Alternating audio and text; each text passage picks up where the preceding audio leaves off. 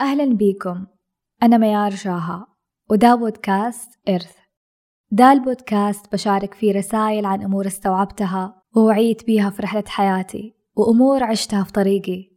رسائل ومحتوايا هي الإرث اللي أتمنى تكون موجودة عشان تفيد وتنور الناس في الحياة حتى لو انتهت حياتي في يوم من الأيام.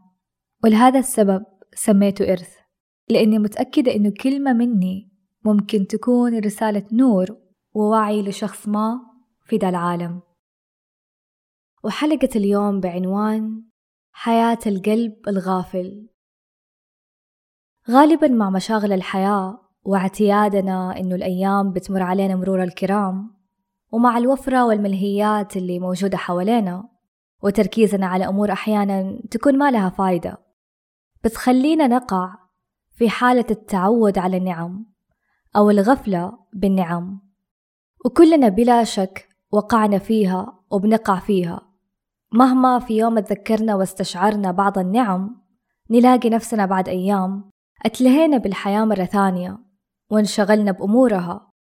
واعتقد إنه من الطبيعي إنه الإنسان مرات حينشغل وينسى ومرات حيتذكر ويتأمل وبعدها كمان ينشغل وبعدين يذكر نفسه مرة ثانية وهكذا. فهي تقريبا دائرة بتدور بين الانشغال بالحياة والتأمل في النعم. وأنا ما راح أكذب وأقول إنه الإنسان الطبيعي المفروض دايما وطول الوقت حيكون مركز ومستشعر بنعمه وما راح يغفل لحظة. لأنه الواقع هو إنه راح ننشغل سواء بأشياء مهمة أو مو مهمة وراح يروح تركيزنا لأمور حياتنا اللي ما تخلص وليومنا ولشغلنا وبيتنا وغيره.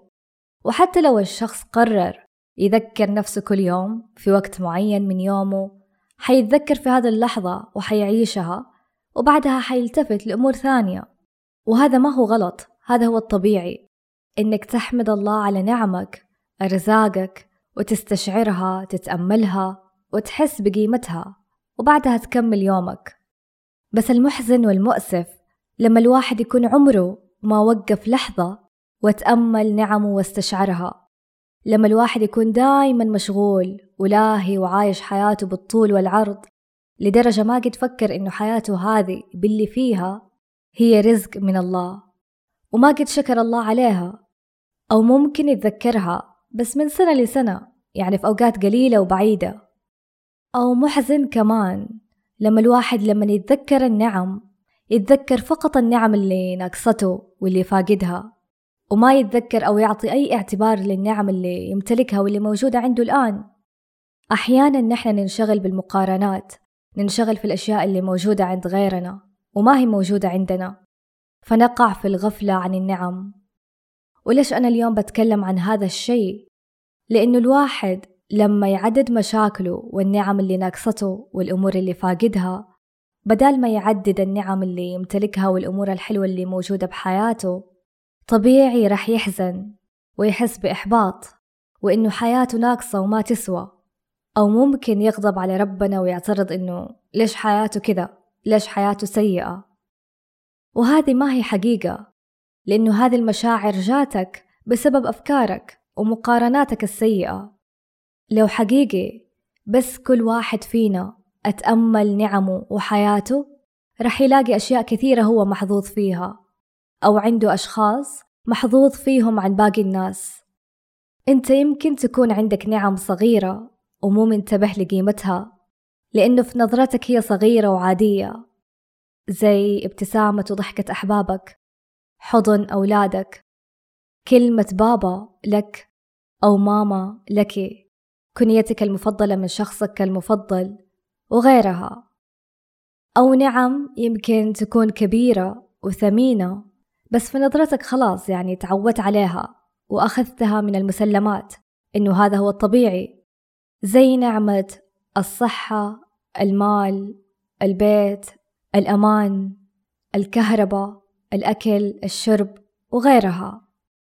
أو يمكن يكون عندك أشخاص لا يقدروا بثمن بس خلاص تعودت على وجودهم حولك. وإنه إيش ما سويت هم عادي موجودين. مثل عائلتك.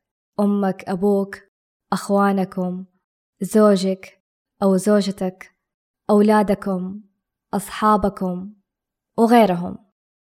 لكن لو تطالع فيهم بوعي بتلقاهم نعم عظيمة نعم صغيرة وكبيرة أنت مغمور بيها وما رح تساوم فيهم أبدا. حتى يمكن تتنازل عن أي حاجة ثانية لكن ما رح تتنازل عنهم. فهي نعم موجودة عندك حتى من كثرها ما تقدر تحصيها. فحاول تتذكر النعم اللي اعتبرتها من المسلمات وكأنها أشياء مضمونة. أتذكر إنك بتصحى كل يوم بفرصة حياة جديدة وبعمر جديد بصحة وعافية. قادر تتحرك وتمشي قادر تشوف وتحس وتشم وتذوق. عايش في أمان وفي بلد مليان خير. عندك سقف وبيت يحميك. عندك كهرباء ماء أكل شرب. بتصحى وبتلقى عائلتك أحبابك موجودين. بخير. وغيرها من النعم. هذه الأمور اللي حقيقي متعودين عليها. وأنا وإنت مو مدركين بقيمتها الكبيرة. لأنه بننام وبنصحى وبنشوف إنه الطبيعي كل هذه الأمور يعني يوميا موجودة ومتوفرة. فعلى سبيل المثال من أحد الأشياء اللي أنا كنت ماخذتها من المسلمات ومتعودة عليها ومو مستشعرة القيمة الحقيقية لهذه النعمة هي نعمة الجسد السليم. في مرة كنت جالسة أسجل في موقع وطبعا يتطلب مني أعبي بياناتي الشخصية وكانت واحدة من الفقرات هذه هو إني أسجل حالتي الجسدية يعني هل أنا سليمة أو عندي مشاكل صحية بعاني منها. فكان أول خيار هو سليم وبعدها اطلعت على الخيارات الموجودة في القائمة وقرأتها كلها. واتذكر إنه صار عندي لحظة إدراك واستيعاب لشيء أنا كنت غافلة عنه. طبعا أنا ما أتذكر كل الاختيارات بالضبط لكن من ضمنها سألني هل أنت أبكم؟ أصم. عندك مرض مزمن فشل كلوي. عندك جزء مبتور من جسدك أو إعاقة وكذا يعني قائمة طويلة بمشاكل أو أمراض أنا عمري ما فكرت فيها. وأعرف أن الموضوع كان يعني بس مجرد أني أضغط على الخيار سليم. لكن بصراحة لو الموقع كان بس كاتب سليم أو غير سليم بدون الخيارات اللي شفتها كنت حجاوب بكلمة سليم بسهولة وببساطة وإنه عادي. لكن من بعد ما قرأت كل الحالات اللي كانت موجودة وصعبة بالنسبة لي استشعرت قيمة هذه الكلمة كلمة سليم. وبقيمة نعمة إنه جسدي الحمد لله سليم وإنه مهما كنت أنا متعودة عليها فهي نعمة ما هي عادية وبسيطة. ورغم إن الموقف هذا صار له يعني فترة طويلة لكن كل ما أتذكره أقول الحمد لله. وأكيد في مواقف ثانية برضو خلتني أحس بقيمة النعم في حياتي. وأكيد أنت كمان مريت بمواقف وحصلت لك أمور خلتك تستوعب قيمة نعمة معينة أنت ما كنت شايفها أو مقدرها. أحيانا بننسى إنه إحنا ما نعرف إيش يعني الرعب والخوف لأنه عايشين في أمان. بننسى إنه إحنا ما بنعاني في المستشفيات لأننا سليمين بصحتنا وقوتنا. بننسى إنه إحنا ما نعرف ألم الجوع لأنه الأكل والشرب موجود حوالينا. ما نعرف عذاب الحر والبرد لأنه في سقف وبيت يحمينا. ما نعرف حياة المشرد لأنه غالبا بيكونوا في ناس ننتمي لهم من أهل أصدقاء معارف أو ناس طيبين. وحقيقي أتأمل لحظة إنه أطفالك اللي جننوك هم أمنية كثير من الناس اللي يتمنوا بس لو طفل يناديهم ماما أو بابا. أهلك اللي أنت منزعج منهم أو مو راضي عنهم. ترى قدموا لك أشياء يتمناها الشخص اللي ما كان عنده أهل أو اللي ما يعرف إيش يعني أهل. بيتك وأسرتك اللي أنت متعود عليهم. هي أمنية ناس كثيرة تتمنى لو تفتح بيت وتكون أسرة. وقيس على ذلك أشياء ونعم كثيرة. ولا تقول دايما أنا ما عندي شيء أنا حظي سيء في هذه الدنيا أو حياتي ما فيها خير. ترى كونك بس بتسمع هذا الصوت الآن بحد ذاته نعمة. في غيرك ما يعرف هي الأصوات ما قد سمعوا شي في حياتهم. كونك بس قادر تشوف اللي قدامك الآن بحد ذاتها نعمة. غيرك يتمنوا لو بس يشوفوا لحظة من الحياة. أو يعرفوا كيف شكل الأشياء والمناظر والوجوه والألوان. والله في نعم كثير عظيمة أنت تمتلكها بس مو شايفها. ولو لا سمح الله فقدتها في يوم. حذوك فعلا مرارة الألم ومرارة الحياة. فقول الحمد لله ولا تقول أنا ما عندي شيء. وفي نقطة دايما أقولها إنه ما في شيء كامل وما في شيء مثالي. ما في بيت علاقة وظيفة أهل مثاليين. ما في سعادة وراحة كاملة. أيوة كلنا عندنا مشاكل ومعاناة في جوانب معينة وبنعاني من ناس معينين وأمور فاقدينها وأمور نتمناها وأشياء سلبية وسيئة ومؤلمة. بس خلاص يعني إلين متى الواحد حيفضل يفكر إنه الحياة لازم تكون كلها كاملة أو لازم يحصل على كل شيء كامل؟ أو لازم يعيش حياة بدون أي مشاكل. لمتى الواحد يجلس بس مركز على الأشياء السيئة أو الأشياء اللي ناقصته ويعيش حياة مظلمة. وهذه الحلقة يعني ما أبغاها تكون بطريقة الإيجابية السامة وكأنه الحياة كلها وردية وحلوة ودائما مبسوطين وعندنا نعم كاملة وحياة كاملة. بس كمان خلينا نكون منصفين. زي ما نحن فاقدين في جوانب فنحن ممتلكين. في جوانب ثانية. زي ما نحن ناقصين في جانب فنحن مغمورين في جوانب ثانية. فمرة قرأت مقولة تقول سر السعادة هو أن تعدد نعمك بينما الآخرين يعدون مشاكلهم. طبعا مستحيل وأكيد ما حد يقدر يحصي ويعد كل نعمه لكن فرق بين الشخص اللي مركز في نعمه اللي يمتلكها وبين الشخص اللي مركز دايما في مشاكله والنعم اللي ناقصته. الواحد حلو لما يبدأ يعود نفسه على الامتنان للنعمة للأرزاق اللي موجودة عنده. يحاول يذكر نفسه بيها من فترة لفترة. وإذا حصلت معاه مواقف عشان تذكره قد إيش هو محظوظ حقيقي يسمح لنفسه إنه يستشعرها. فبصراحة ممارسة الامتنان حيفرق كثير في حياتك. لما كل يوم تفتكر نعم الله عليك تفتكر الشيء الحلو اللي صار في يومك أو صار في فترتك الماضية مهما كان بسيط. طبعا في طرق كثيرة لممارسة الامتنان. في ناس تحب تكتب الأشياء اللي ممتنة لها كل يوم قبل ما تنام. في ناس تكتب أول ما تصحى. في ناس يعملوا تذكير في جوالهم للحظة الامتنان. في ناس تخصص وقت تتأمل فيه.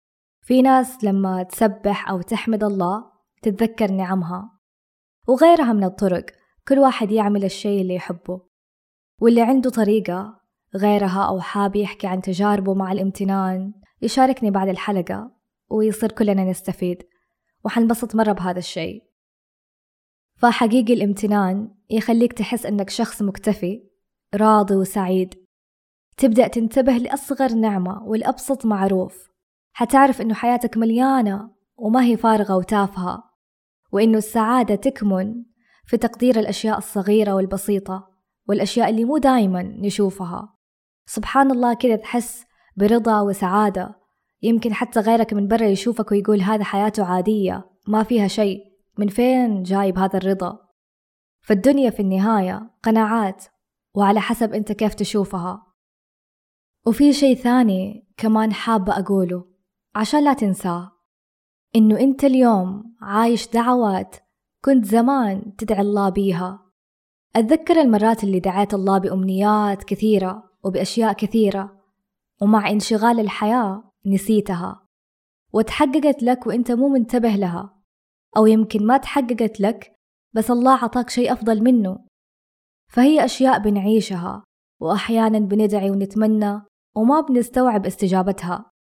فخذ لحظة الآن وشوف حياتك اليوم وتأملها. إيش اللي زمان كنت تتمناه؟ أتأمل حالك وضعك ممتلكاتك إنجازاتك أشياء تغيرت أمور تعلمتها نعم وأرزاق جاتك إلى آخره. شوف إيش اللي كنت تدعي بيه أمس ولا قبل شهر ولا من سنين ماضية وحتعرف إنه حاضرك هو استجابة. لدعوات دعتها في الماضي. ومستقبلك بكرة بيكون استجابة لدعوات بتدعيها اليوم.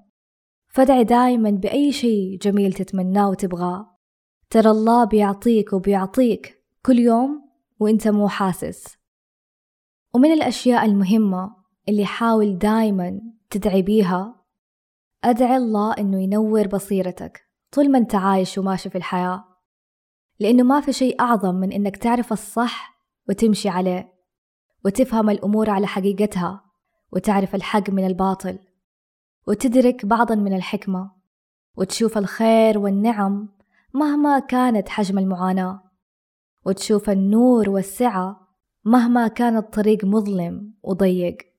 لأنه من أسوأ الأمور في الحياة هو أنك تكون إنسان معمي وغافل غافل عن النعم غافل عن الله ورسائله لك. معمي عن الحق والطريق الصح معمي عن أرزاقك والخير اللي أنت فيه. غارق في ظلام الدنيا ولاهي بيها. الواحد يعني مهما امتلك من ممتلكات ووصل لأشياء وعايش في مستوى عالي وفاز بالدنيا واللي فيها لو كان فاقد لنعمة البصيرة فهو في الحقيقة خاسر وفاقد كل شيء. مهما بدا لك في الظاهر إنه يمتلك كل شيء. والبصيرة هو لما الحق يكون واضح عندك. قادر إنك تميز بين الحق والباطل الخير والشر الصح من الغلط. لما تكون قادر تشوف الأشياء بقلبك مو بس بعيونك. ولهذا السبب دايما أقول لا تنغروا بالناس ولا بحياتهم. لأنه مهما شفت إنسان عنده نعمة البصر لا يعني إنه إنسان بصير. والعمل حقيقي ما هو عمل بصر بل عمى القلب والعقل. وهذه الآية الكريمة فإنها لا تعمى الأبصار ولكن تعمى القلوب التي في الصدور. فإذا في أمنية واحدة تتمنوها أتمنوا دائما نعمة البصيرة والله يبعدنا عن الغفلة. فهذا الكلام من جهة الغفلة. في جهة هي جهة الاغترار بالنعم. لما تشوف نفسك على الناس بنعمك وأرزاقك اللي موجودة عندك لما تشوف إنه أنت الأفضل وغيرك الأسوأ إنه أنت الغني وغيرك المسكين. أتذكر إنه الله قادر ياخذ هذه النعمة اللي بين يدك الآن في أي لحظة لأنه ما في شيء مضمون. وأسوأ شيء في الحياة لما تتكبر بأرزاق الله لك. أنت ما تعرف كبرك وغرورك هذا كيف ممكن يقلب حياتك. ويمكن تقول طيب يعني الواحد ما يفرح بنعمه ما يتكلم عن الخير اللي عنده. إلا بالعكس هذا شيء حلو وهذه الآية الكريمة كلنا عارفينها. وأما بنعمة ربك فحدث. فأكيد أتكلم عن نعمك وأشكر الله عليها. وإذا الله عطاك رزق فخلي الرزق هذا يبان عليك لا تجحده الله إذا أنعم على عبده بنعم يحب إنه يشوف أثرها عليه. بس فرق بين اللي يتكلم عن نعمه ويظهرها ببذخ وإسراف وكأنه هذا بفضل الشخص نفسه وما يشكر الله عليها. وبين الشخص اللي يتكلم عن نعمه بتواضع يظهرها بعقلانية وهو مدرك إنه كل اللي عنده هو من فضل الله ويشكر عليها. وآخر جهة بتكلم فيها وهي جهة جحود النعم. أحيانا بعض الناس تعتقد إنه الامتنان والرضا يناقض الطموح. ففي جملة إنجليزية مشهورة تقول be proud but never satisfied. يعني كن فخورا لكن أبدا لا تكون راضي. وأنا بصراحة شوية تنرفزني الجملة هذه. أتنرفز لما أشوف البعض أو لما أسمع رسائل تشجع الناس على عدم الرضا. في سبيل إنه هذا هو الشخص الطموح. أو اللي يقول لك أنا أبدا ما حكون راضي لأني أبغى أكثر وأبغى الأفضل. أو لا تكون راضي أبدا باللي أنت عليه اليوم. دايما أطمح للأفضل. وغيرها من الرسائل وغالبا هذه الرسائل جاية من الغرب. فليش تنرفزني فكرة إنه عدم الرضا هو دليل الطموح؟ لأنه تلقى شخص يحط هدف وبعدها يوصل له وما يكون مبسوط. يقول لا مو كفاية أبغى هدف أكبر. أو يكون بيشتغل على شيء ويوصل ويحقق إنجاز معين. ويقول لا هذا ولا شيء أبغى أوصل لشيء أكبر. أو يكون عنده حاجة جيدة يمتلكها اليوم بس يبغى شيء أكبر. فتلقاه كذا طول حياته يشتغل يحقق شيء والنتيجة إنه مو راضي عشانه طموح ويبغى يحقق شيء أكبر. ويشتغل ويحقق شيء وما يرضى عشان يبغى يحقق شيء أكبر من اللي قبل. وهكذا. والمشكلة لو تشوف حياته تلقى إنه الشيء اللي حققه اليوم هو الشيء الكبير اللي كان يتمناه أمس بس لما وصل أكتشف إنه لا لسه أنا مو راضي ولا مبسوط وأبغى أطمح للأفضل. وفي الحقيقة تلقاه ما شاء الله محقق إنجازات وعنده أشياء حلوة وبعدها كذا يعطيك أكبر جحدة لهم ويقول لك هذا ولا شيء. وهو كل ما كسب أو وصل لشيء جحده وقال لا ما يكفيني. كل ما جاته نعمة أو انفتح له باب جحده قال أبغى نعمة أعظم منها. ويجلس في دوامة يعيدها ويكررها ويعيش وهو مؤجل سعادته ورضاه على كلمة أنا طموح وأبغى شيء أكبر. ما أعرف كده تحسهم أشخاص جالسين يقتلوا متعتهم بنفسهم. ما يستمتعوا. حتى أنت نفسك كده تقول لهم استمتعوا عادي استمتعوا باللي عندكم باللي حققتوه. وما ما يضر يعني إنكم إن شاء الله تحققوا أشياء أفضل وأكبر في المستقبل. وأنا هنا بقول وجهة نظري عن هذه الفكرة. الطموح شيء حلو وإنك تكون إنسان طموح وتسعى للأفضل وتكون عندك أهداف وأحلام تخترق عنان السماء شيء حلو. بس عادي إنك تكون ممتن للي أنت فيه الآن واللي موجود عندك الآن. حتى لو كان ما هو هذاك الهدف اللي أنت تحلم بيه؟ وتكون متفائل إنك حتحققه في المستقبل. عادي إنك تقول الحمد لله على اللي أنا وصلت له اليوم وبطمح لشيء أكبر في المستقبل. عادي إنك ترضى بنتيجة اليوم مهما كانت وتطمح لنتيجة أكبر بكرة.